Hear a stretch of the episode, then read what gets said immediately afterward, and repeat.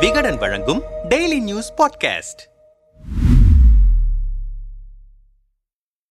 வாரணாசியில் பாரதியார் நினைவிடம் அரசியல் செய்வது யார்? திமுகவா பாஜகவா? உத்தரப்பிரதேச மாநிலம் வாரணாசியில் காசிக்கும் தமிழுக்குமான வரலாற்றை மீட்டெடுக்க காசி தமிழ் சங்கமம் நடந்து வருகிறது. இதில் தமிழ் மொழிக்காக நடத்தப்படும் நிகழ்ச்சியில் தமிழக அரசையோ தமிழ் அறிஞர்களையோ மத்திய அரசு அழைக்கவில்லை என விமர்சனம் எழுந்து பெரும் விவாதத்தை கிளப்பியது. இதற்கு விளக்கம் அளித்த மத்திய அரசு தமிழக அரசுக்கு அழைப்பு விடுத்ததாக கூறியது. அதையடுத்து அந்த அழைப்பு கடிதத்தை வெளியிடுமாறு தமிழக அரசின் சார்பில் கோரிக்கை முன்வைக்கப்பட்டது. இப்படியாக ஆரம்பம் முதலே காசி காசி தமிழ் சங்கமம் விவகாரத்தில் சர்ச்சைகள் தொடர்ந்து கொண்டிருக்கின்றன. இந்த நிலையில் பாரதியார் நினைவிடம் தொடர்பாக ஒரு சர்ச்சை எழுந்திருக்கிறது. காசியில் குடியேறியிருந்த தன்னுடைய அத்தை வீட்டில் சிறுவயதில் நான்கு ஆண்டுகள் பாரதியார் தங்கியிருந்ததாக கூறப்படுகிறது. இதனால் அவர் வசித்த வீட்டை நினைவிடமாக மாற்ற அரசு முடிவு செய்தன. அதன்படி உத்தரப்பிரதேச அரசு ரூபாய் ஆறு கோடியை இதற்காக ஒதுக்கியது. இதில் பாரதியார் வாழ்ந்த வீட்டை மிக பிரம்மாண்டமான நினைவிடமாக மாற்றவும் ஒலி ஒலி வடிவில் பாரதியார் பாடல்களை திரையிடுவது அவரின் உருவம் டிஜிட்டல் வடிவில் உலா வருவது என இதில் பல சிறப்பம்சங்கள் இருப்பதாக கூறப்படுகிறது. ஆனால் உத்தரப்பிரதேச அரசு அறிவிப்பதற்கு முன்னரே தமிழக அரசு வாரணாசியில் உள்ள வீட்டை நினைவிடமாக மாற்ற கடந்த ஜூலை மாதம் அறிவித்தது. இதற்கு நிதி ஒதுக்கப்பட்டது.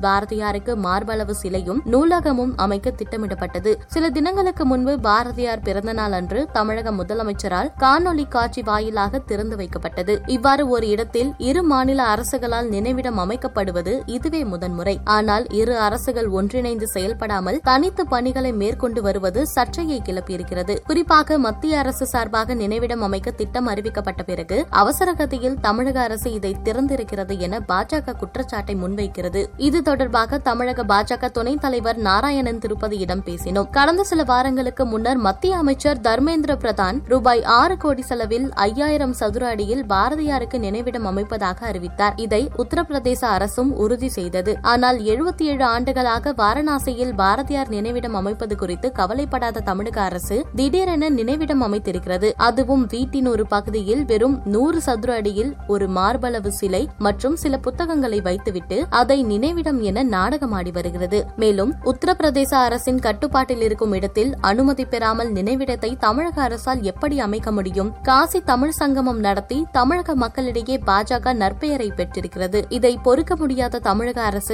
அச்சத்தால் அவசரமாக இந்த நினைவிடத்தை அமைத்திருக்கிறது. பாரதியாருக்கு நினைவிடம் அமைக்க உத்தரப்பிரதேச அரசு முன்வரும்போது அவர்களுடன் இணைந்து பணியாற்றாமல் தனித்து செயல்படுகிறார்கள். இது தமிழ் மொழிக்கு தங்களை தாண்டி வேறு யாரும் சொந்தம் கொண்டாட முடியாது என்னும் அவர்களின் உள்நோக்கத்தை வெளிப்படுத்துகிறது என்றார். பாஜக முன்வைக்கும் குற்றச்சாட்டுகள் தொடர்பாக திமுக செய்தி தொடர்பாளர் சிவ ஜெயராஜிடம் பேசினோம். தமிழ்நாட்டில் முதன்முறையாக திமுக சார்பில் பாரதியார் சிலை அமைக்கப்பட்டது. அப்போது பாஜக எனும் கட்சியே இந்தியாவில் இல்லை. அதேபோல தமிழகத்தில் போட்டியிட்டு பல இடங்களில் டெபாசிட் இழந்த பாஜக பாரதியாரை வைத்து அரசியல் செய்ய நினைக்கலாம். ஆனால் நாங்கள் அவர்கள் அமைப்பதை எதிர்த்து அரசியல் செய்யவில்லை. சொல்ல போனால் தமிழக அரசு அங்கு நினைவிடம் அமைக்க உத்தரவு வெளிவந்த பிறகுதான் மத்திய அரசு நினைவிடம் அமைப்பதாக அறிவித்தது. எனவே இதில் நாங்கள் அரசியல் செய்யவில்லை. தமிழக அரசால் பல ஆண்டுகளாக வாரணாசியில் உள்ள பாரதியார் நினைவு இல்லம் பராமரிக்கப்பட்டு வருகிறது. இந்த நிலையில் தமிழக அரசின் கட்டுப்பாட்டில் இருக்கும் இடத்துக்கு நாங்கள் யாரிடம் அனுமதி வாங்க வேண்டும்? புனரமைக்கப்படும் கட்டடத்திற்கு அனுமதி வாங்க வேண்டிய அவசியமே இல்லை. இத்தனை ஆண்டுகளில் தமிழுக்காக திமுக அரசு பல முன்னெடுப்புகளை செய்திருக்கிறது. குறிப்பாக தமிழ் மொழி புலவர்களுக்கு அதிக சிலை வைத்தது திமுக அரசுதான். இரண்டு முறை உலக தமிழ் மாநாடு நடத்தியதும் திமுக தான். தமிழ் மொழியை நவீனப்படுத்த வேண்டும் என்பதற்காக திமுக ஆட்சியில் தமிழ் இணைய வழி மாநாடு நடத்தப்பட்டது. ஆனால் மத்தியில் ஆட்சியில் இருக்கும் பாஜக என்ன செய்தது? தமிழ் மொழி வளர்ச்சிக்காக ரூபாய் ஏழு கோடி மட்டுமே நிதி ஒதுக்கிவிட்டு சமஸ்கிருதம் வளர்க்க ரூபாய் இருநூறு கோடியை ஒதுக்கியது. எனவே தமிழ் மொழியில் வணக்கம் சொல்வதாலோ பாரதியாருக்கு நினைவிடம் அமைப்பதாலோ தமிழுக்கு முக்கியத்துவம் அளிப்பதாக ஆகாது. மிக பழமையான தமிழ் மொழிக்கு எந்த வகையிலும் நன்மை செய்யாத மத்திய அரசை தமிழக மக்கள் ஏற்க மாட்டார்கள் என்றார்.